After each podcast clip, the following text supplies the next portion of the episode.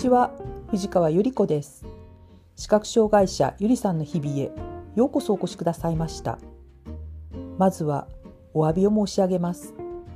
11月7日のエピソードで本の紹介をいたしましたがタイトルを間違っておりました。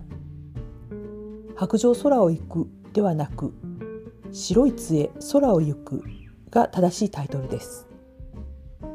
著者の田中哲司様およびこの番組をご視聴の皆様に訂正をお伝えし心よりお詫び申し上げます。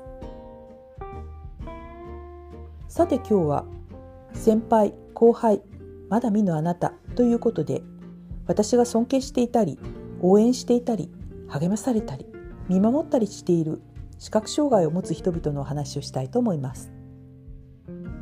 どのお方も見えない見えにくくなる前と後ではそれぞれの子供時代青年時代お仕事時代またシニア時代と多種多様な環境や経験考え方の展開を迫られてご苦労なさったのではないかと思います。現状を一生懸命そして楽しげに過ごされている方々の温かさとかいぶし銀のような輝きが私に勇気と励ましを与えてくださいます。A さん。見えなくなっても大好きな音楽を続けたいという熱い思いを一から展示楽譜を習得すると決めてついには専門的な勉強への道を歩んでおられます私は眩しい思いで A さんの歩みに励まされています B さん。人生100年時代は緑エイジ以上となると親の介護が始まることが多くなります親御様の介護を工夫を凝らして頑張っておられる B さん。お目が不自由な中ケアマネさんや各種事業所とか役所の書類などどんなにか苦労され日々を工夫されておられるのだろうと一言ではなく思いを寄せます。ぽつりと言われた自分が親を守りたいのですという言葉に心打たれました。C さん。私が視覚障害者となった最初の頃いろいろな不安とか知りたいことをやみくもにインターネットで検索している時がありました。その頃ふと C さんのブログに目が留まりました。同じような年代忙しい日々の切り盛りの中突然の視覚障害に C さんはメンタルの不調に陥りました。血のにじむような心の内病状の経過周囲との考え方や感情の違いに苦しまれることを切々と書き綴られていかれました。私は人事ではないとこのブログをずっと拝見していました。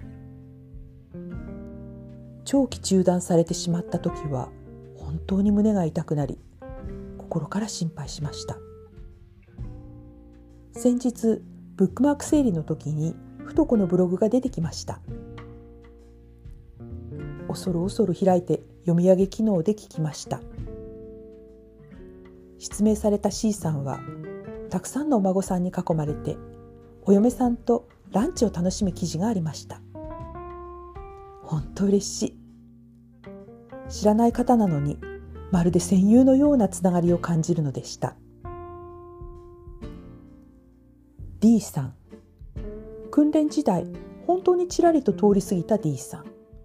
お名前も存じ上げません。人生の大先輩です。大好きな俳句を続けるために展示を一生懸命学んでおられました。しかも当時の私には全く知らない電子展示機器で展示を読み書きする訓練をしていたのです。めっちゃかっこいいじゃん。初めて訓練であまりの世界観の違いにへこみそうになっていた私にかっこいい視覚障害者のシニアの背中を見せてくださった方です。まだまだたくさんの私が大好きな人々がいらっしゃいます。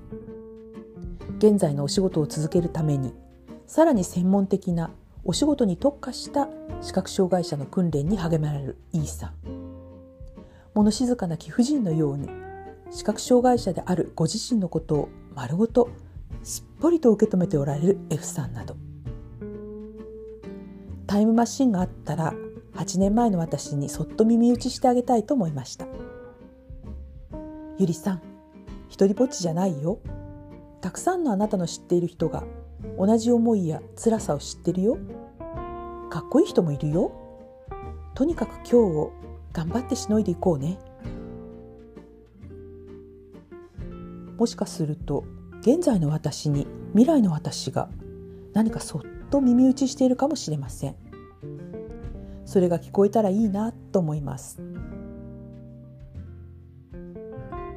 今日もお聞きくださいましてありがとうございました。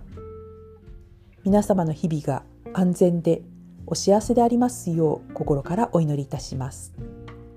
ではまた次回。